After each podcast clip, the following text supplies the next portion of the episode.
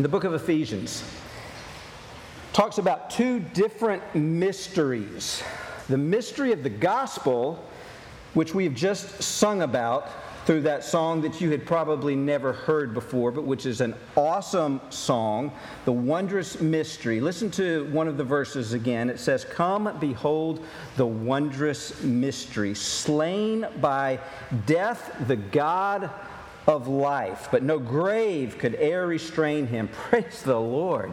He is alive. The wondrous mystery of the gospel. And, and, perhaps you remember what we talked about last week. Um, we want to stand in awe of God, of what He has done, and of who He is. And, and I hope that as you sang that song, our wonderful name, or the deep, deep love, that you're at least awed a little bit by what God has done for you. There's another mystery that uh, the book of Ephesians talks about, um, and it mentions it in Ephesians chapter 5, and that's where we're going to sort of launch our message from. Ephesians chapter 5, verses 31 and 32 says this Therefore, a man shall leave his father and mother and hold fast to his wife, and the two shall become one flesh. This mystery is profound, and I am saying that it refers to Christ and the church. The mystery of marriage. For those of you who are married, you know that it's a mystery. Uh, but Scripture talks about it in terms of, of our relationship with Christ. And so it's a great picture of, of what marriage really is. Did you know? Did you know, Luke, that 37 years ago today, there was a royal wedding that took place?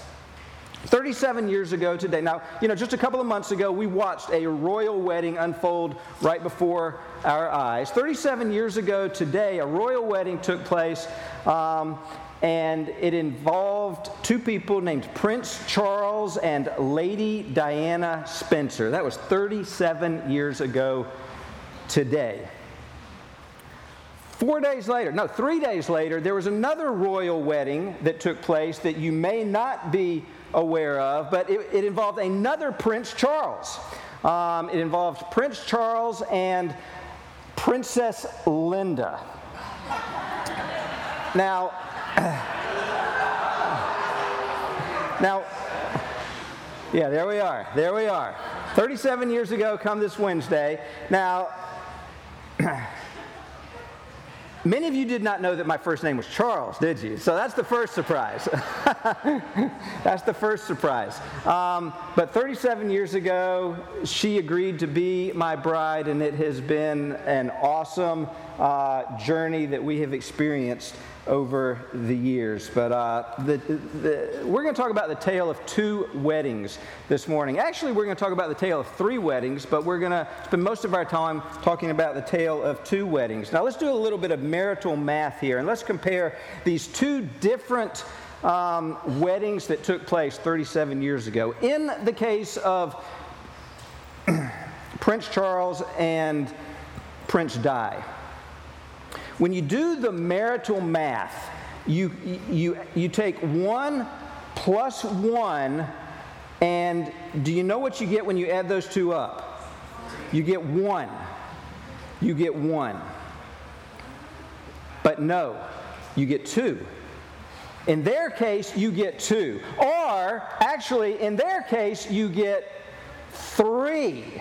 Because Princess Diana, when asked about why her marriage failed, said, said this said, Well, there were really three of us in the marriage, and so it was a bit crowded. And if you know the story, you know, Prince Charles loved another woman. And so it was a crowded marriage. And so one plus one equaled two, or in their case, it equaled three. In the case of the other royal wedding that took place, and it was a royal wedding, Aya. It was a royal wedding because I and my bride were both children of the king, which made us a prince and a princess, right? So we had a royal wedding as well. And in our case, in our case, when you do the marital math, one plus one equals one. One plus one equals one. Even though there was a third party involved in our marriage as well. So, really, 1 plus 1 plus 1 equals 1. In our case, the third party, the Holy Spirit, strengthened our marriage and made our marriage awesome, made our marriage great. The mystery of marriage. There's been uh, talk recently um, about an engagement that has recently taken place. Tell me if you know who, who these people are right here. Uh, Anybody know who they are? The Biebs, right? Okay. Justin Bieber and Hailey Baldwin. All right, recently engaged. In a statement not often heard from American celebrities, uh, the Biebs stated his intention, get this, to let Jesus, through his Holy Spirit, guide us in everything we do and every decision that we make. Now, his, his words are good ones. And good words are a great start. But as so many of us have learned over the course of our marriages, good words and good intentions must turn into healthy marital habits and patterns, or else they're just going to ring hollow. This morning, I want to talk about marriage. And this, this is a message not just for those of us who are married. This is a message for those of you who are thinking about the possibility of one day being married. Because I want your marital math to add up correctly. One plus one equals one. If you come up with any other number, then your marriage is in trouble your marriage is in trouble. So, this is also a, marriage, a message for those of you who, who have been married, but perhaps you aren't right now. Um, some of you have been through divorce, some of you have spouses who have died, and I hope that this message will. Will even encourage you as you wait on God and trust His provision for you. So I, I, really think that there's something here for everybody, whether you are married or not. And if you are married, I think I'm going to give you some things to think about and some conversations that you're going to be able to have with your own spouses. First of all, let's talk about this. What's the purpose of marriage to begin with? Two purposes of marriage that I'll identify. Uh, one is to meet our need for companionship.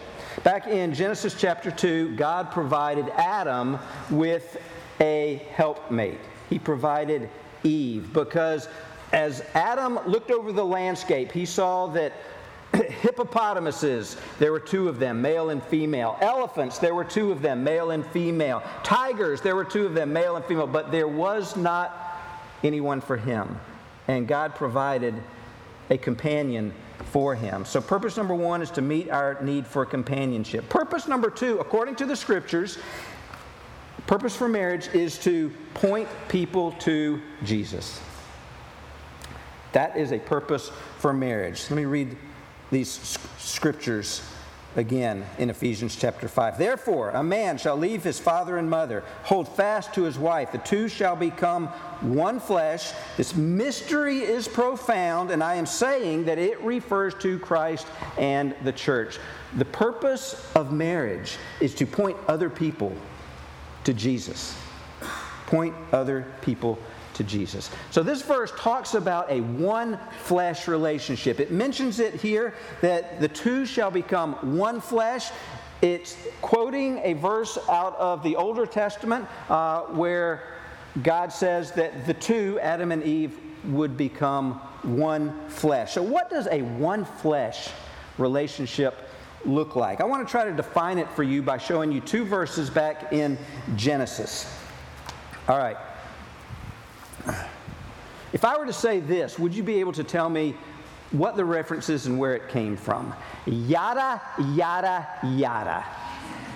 Where does that come from?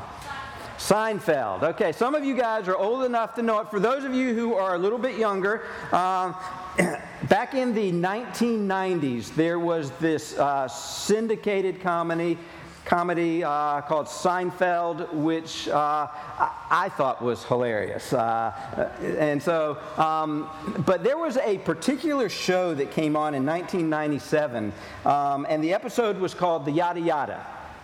And in that episode, George is talking to Jerry and Elaine about his girlfriend's use of the phrase yada, yada, yada. And she used it to shorten her stories and to leave out critical facts. Basically, she was saying blah, blah, blah, blah, blah. Back in Genesis chapter 4, verse 1, get this. Genesis chapter 4, verse 1, the scripture says this And Adam knew Eve, his wife, and she conceived. The Hebrew word for that word knew is the word yada. You didn't know that, did you? You didn't know that. Can I listen to this? God's idea of yada in marriage is supposed to be anything but blah, blah, blah. The idea is for you to know your spouse completely and for you to be deeply known by your spouse. It refers to intimacy. It can mean sex, but it goes way beyond that to signify an incredibly deep sense of intimacy and vulnerability and connection between two people. In fact, the word is used over 900 times in the Older Testament, including instances that describe how God yadas us deeply. Here's a couple of verses that you're familiar with. Psalm chapter 46, verse 10 says, Be still and know, yada, be still and know that I am God.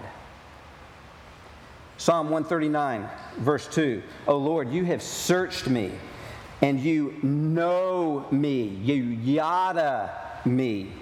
You know when I sit and when I rise. You perceive my thoughts from afar. So, so this idea of one flesh relationship has to do with knowing and being known.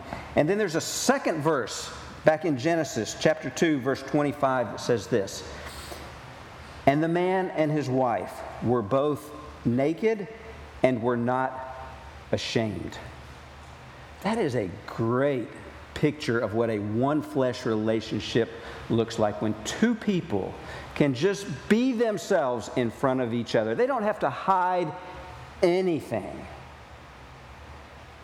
There's the idea of physical nakedness, but there's also the idea of spiritual and emotional and mental nakedness and, as well. And so, this whole idea of a one flesh relationship is just a beautiful picture of what a marriage is supposed to look like.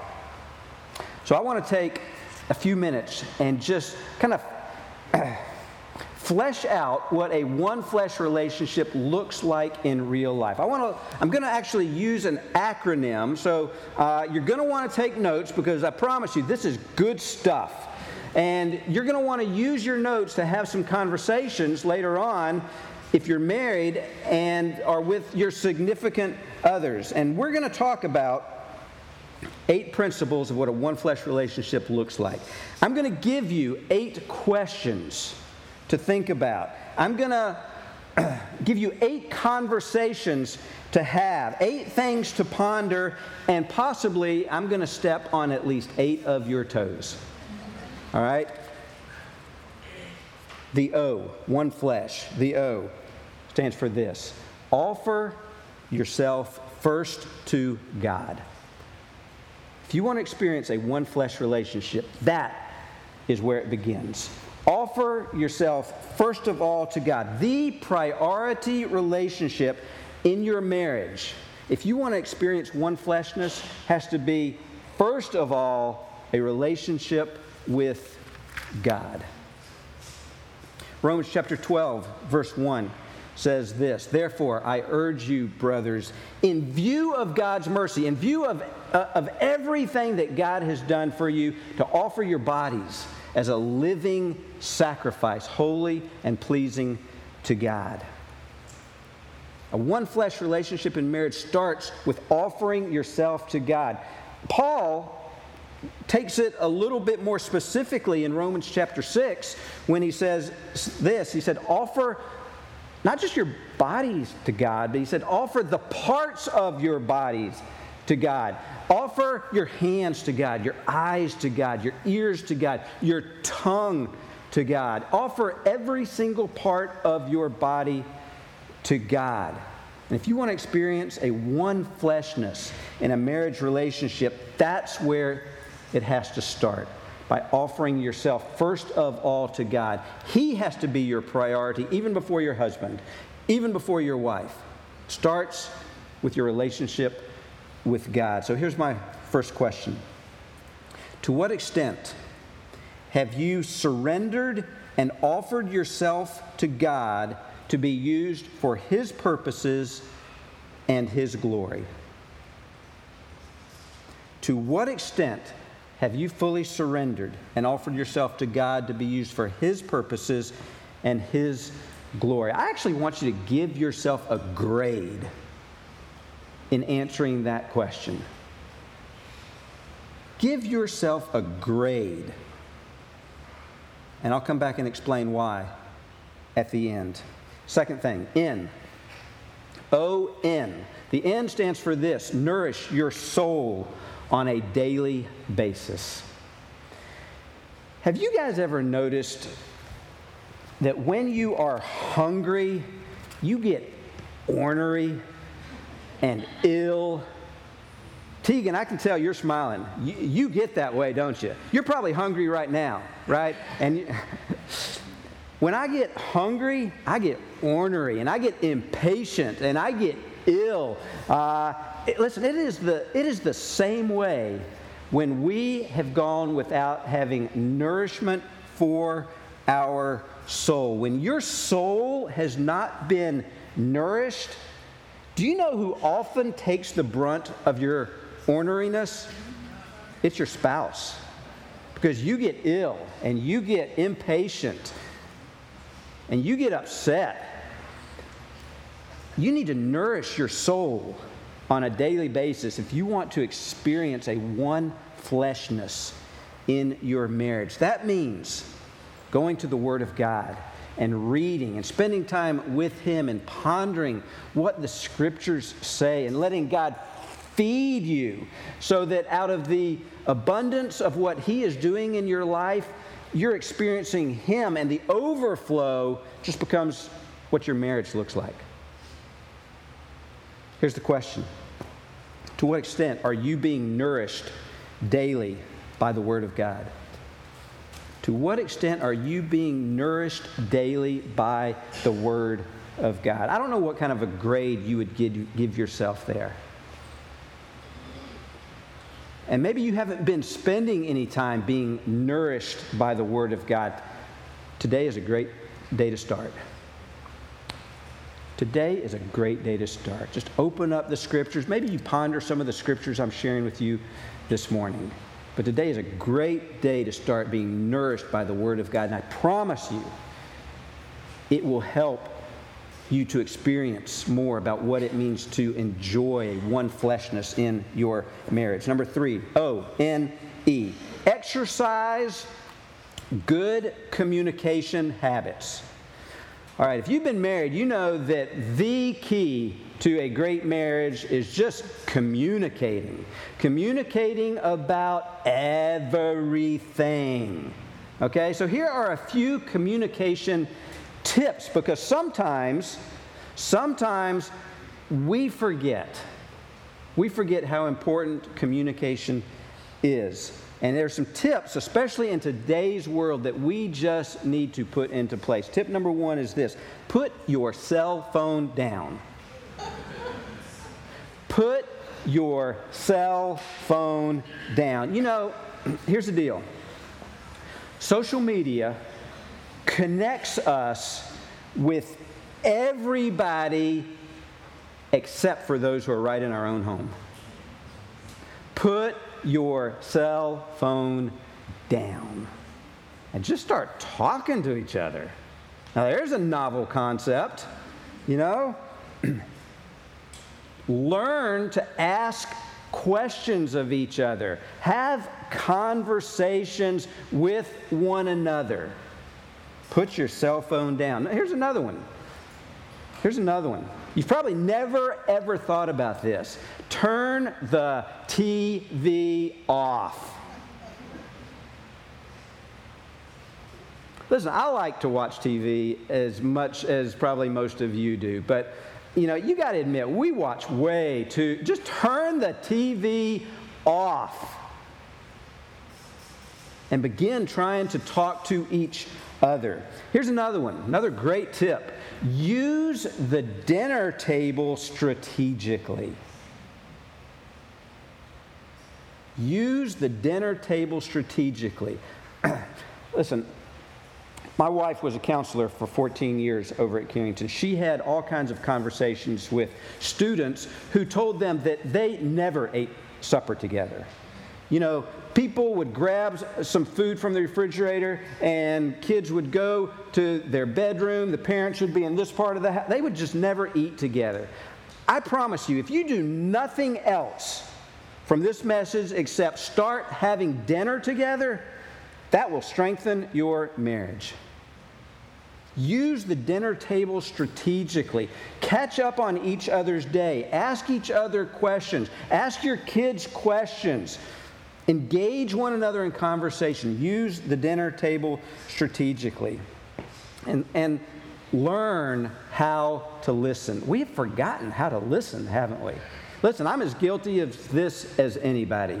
You know, my mind is going in a thousand different directions, and there are times when Linda is talking to me and I'm not even listening. I'm thinking about something else. Look, I'm stepping on my own toes here just as much as I'm probably stepping on yours. We need to learn how to listen, and we need to just talk about everything, even the hard subjects. Talk about everything. So here's the question What grade would you give your communication habits with your spouse or your fiance or your romantic interest? How do you do at communicating? Give yourself a grade between 1 and 10. Number four O N E F. Fight the enemy, not each other. Fight the enemy, not each other. So here, if you do not already know this, here's something that is true. The enemy of your soul wants to destroy your marriage, or at least make it an ineffective testimony to the grace and the glory of God. He wants to destroy your marriage. John chapter 10, verse 10 says this The thief, the evil one, comes only to steal and kill and destroy. But Jesus said this I came that you might have life and you might have it abundantly. Same is true for your marriage. He wants you to have an abundant marriage, a marriage that is overflowing into the lives of other people. But the enemy wants nothing but to destroy your marriage. So, how do you fight the evil one? with the sword of the Spirit, with the Word of God. You've got to know the Word of God if you want to fight the enemy. And if you want to experience one fleshness in marriage, we need to, to realize who the real enemy is. It's not the person who is sitting across the table from us at dinner, it is Satan the evil one. We are in a battle, and he wants nothing more than to destroy your marriage. So here's the question How equipped are you to fight the enemy when he attacks? And are you even aware that there is a battle going on right inside your house? Are you even aware of it? Give yourself a grade 1 through 10. Next, L. Learn to love according to Ephesians chapter 5. Learn to love according to Ephesians chapter 5. There's a great passage of Scripture. It's often read at, at wedding ceremonies that talks about how husbands ought to love their wives. And one of the verses says this Husbands, love your wives as Christ loved the church and gave himself up for her. Men, we are instructed to love our wives sacrificially. We are to put their needs ahead of our own, their hopes ahead of our own, their dreams ahead of our own. We are to make sacrifices and in so doing so, make our wives feel loved. Husbands, love your wives sacrificially. There's another verse in that passage directed to wives that causes a lot of problems sometimes because people most most of all they don't understand the context. They don't understand what it really means when the scripture says wives submit to your husbands as to the lord. That word submit is kind of taken on a dirty word connotation in our in our culture today.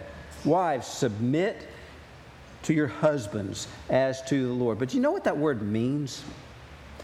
Here's what it means this passage is primarily directed at husbands to sacrificially love their wives.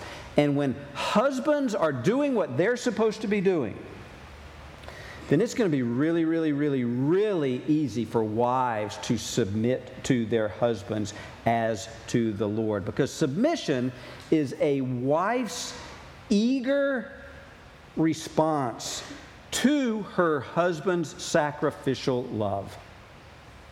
That's what submission is. It's a wife's eager response to her husband's sacrificial love. The burden is on the husbands.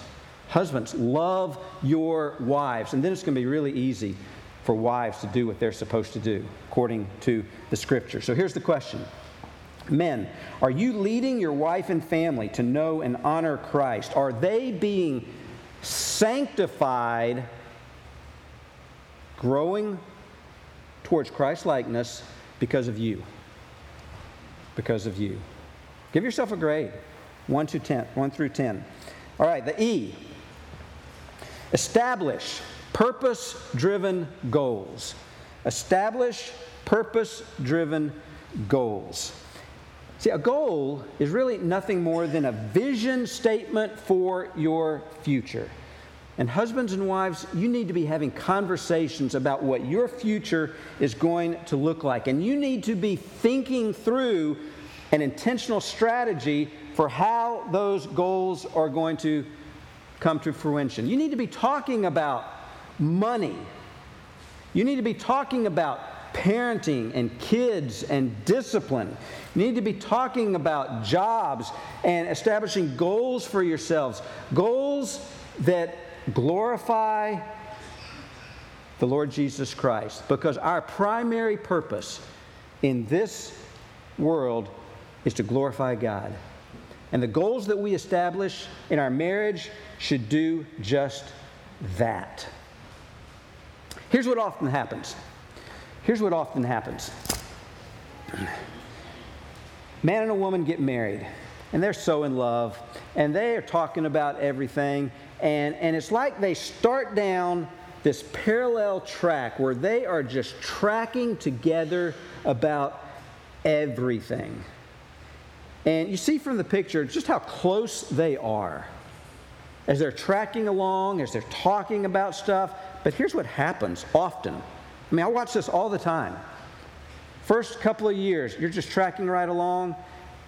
And then all of a sudden, the husband starts having a different purpose for his maybe it's because of a job and he wants to make more money and he wants to I don't know. But he starts having a different purpose than the wife. And little by little, you see what happens. They start growing apart from each other. Because when you stop tracking along the same purposes and goals for your life and for your marriage, that's what happens.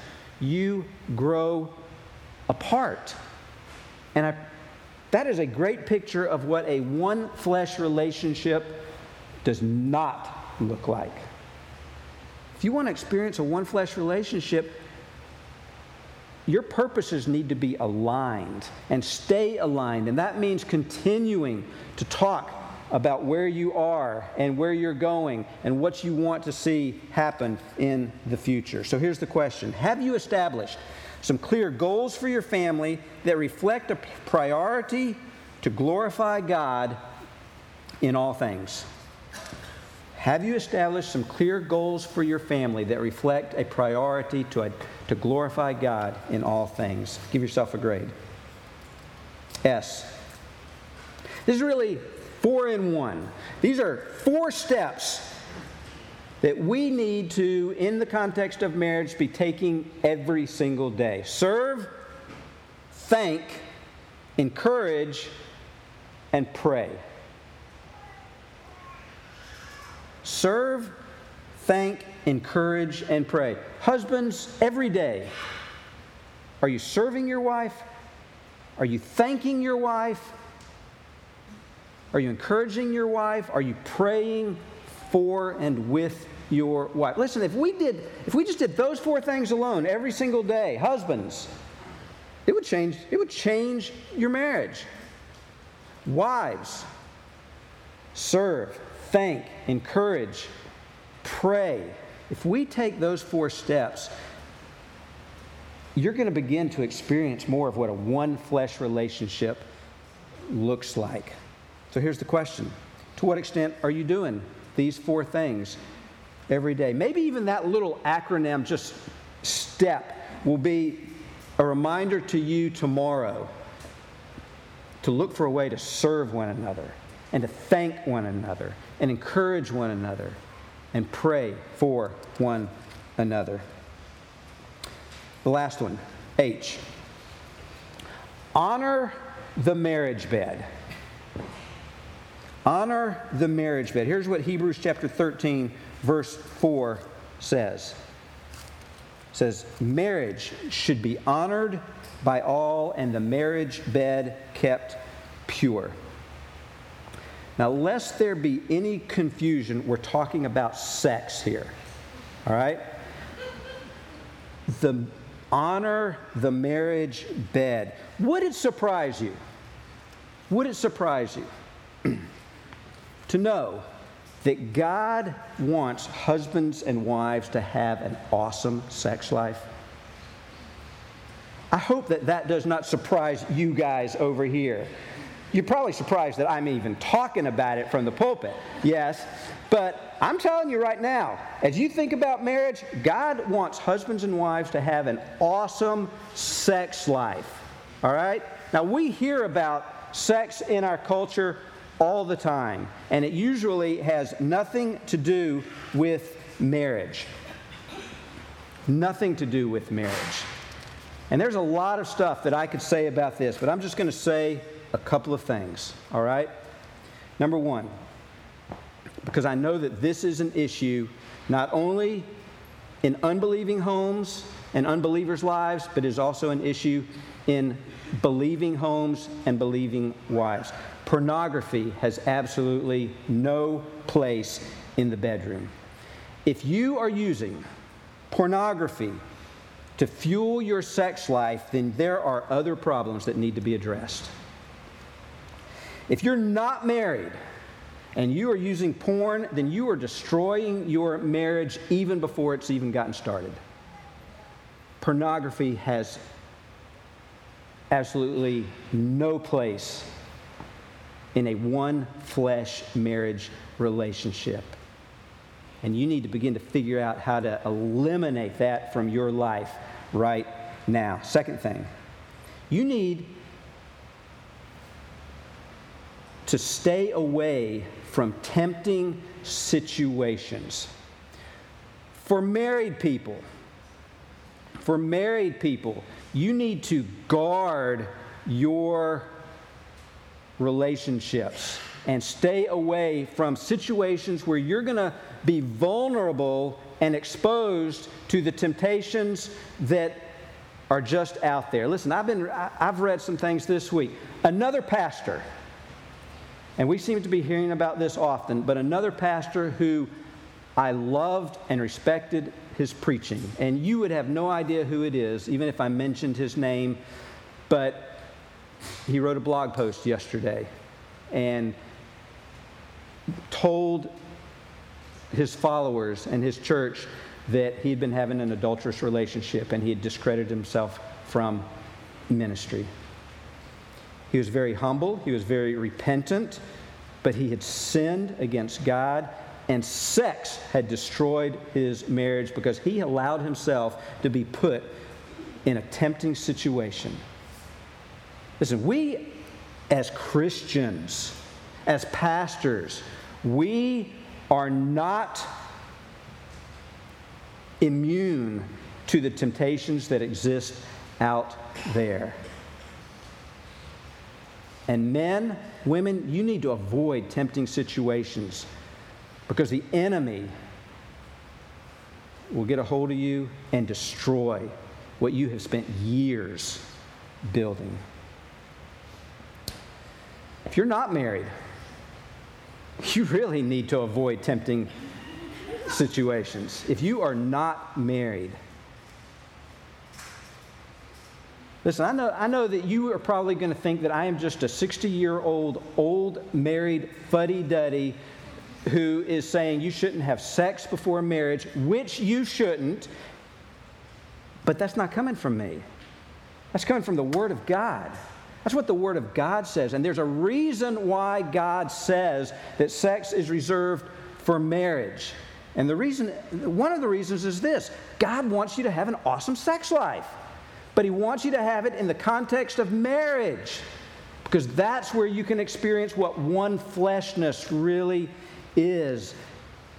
And I know the temptations. Believe me, it hasn't been that long when Linda and I experienced those temptations. You need to do everything that you can to avoid those situations where you're going to allow Satan to get the better of you.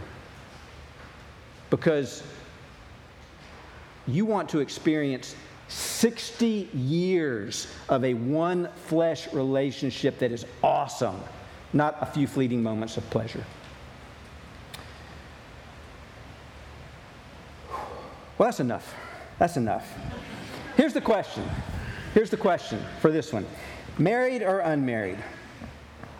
Does the physical aspect of your relationship demonstrate purity and obedience to the Lord? Does the physical aspect of your relationship demonstrate purity and obedience to the Lord? I've just given you guys eight great conversations to have if you're married. Here's the, here's the way I see this happening. If you've given yourself a grade on each one of those, just compare notes, husbands and wives, about what grade you give your selves and have a conversation. And let's say, let's say that you gave yourself the grade, a grade of six. Okay, don't worry that it's not a 10. Don't worry that it's not a 10. But have a conversation and talk about how can we make it a 7? How can we just take one or two simple steps to make it better? And then three months down the road, how can we make it an 8? Just have some conversations and let God use some of these principles to help you to have a one flesh, awesome relationships. Okay, so look, I'm assuming right now that some of your toes are hurting. And that is a good thing. There you go. It is a good thing that some of your toes are hurting right now because it means this. It means this. Number one, it means that perhaps you have been listening. Number two, it also means that the Holy Spirit is trying to get your attention. And the Holy Spirit is working in your life. And the question then becomes what are you going to do about it? Now, we started off talking at the beginning about a tale of two weddings. One wedding that lasted, I think it was 15 years, but it was never a good wedding. Another wedding that is 37 years on Wednesday and going strong. But there's a tale of a third wedding that I want to just remind you of and close up with. In Revelation chapter 19, verse 6, band, if you guys want to come on up. In Revelation 19, verse 6, the scripture says this Then I heard what seemed to be the voice of a great multitude, like the roar of many waters, like the sound of mighty peals of thunder, crying out, Alleluia, for the Lord our God for the Lord our God, the Almighty, reigns. Let us rejoice and exult and give him the glory. For the marriage of the Lamb has come, and his bride, the church, has made herself ready. It was granted her to clothe herself with fine linen, bright and pure. For the fine linen is the righteous deeds of the saints. And the angel said to me, Write this Blessed are those who are invited to the marriage supper of the Lamb. There is another great wedding that is going to take place. And I hope you are looking forward to that. And I hope that you are going to be a part of that. And the only way to be a part of it is to be an invited guest, is to have trusted Jesus, is to have put your faith in Him. And then you're invited to the wedding feast of the Lamb, and you, will get to experience a wedding feast like you have never experienced before. We're getting ready to sing the Revelation song. And I hope as you sing this song, you think about not only your own marriage or your marriage to come, but also the great marriage feast that we're going to have the opportunity to be a part of in glory. Stand with me as I pray for us. Father, thank you for your word. Thank you for the chance that we have to exalt the name of Christ. And thank you that you have designed marriage for us to experience not only companionship in this life, but to know you better because of who you provide us with in this life. Lord, thank you for what you are doing in our lives through Jesus. In his name we pray. Amen.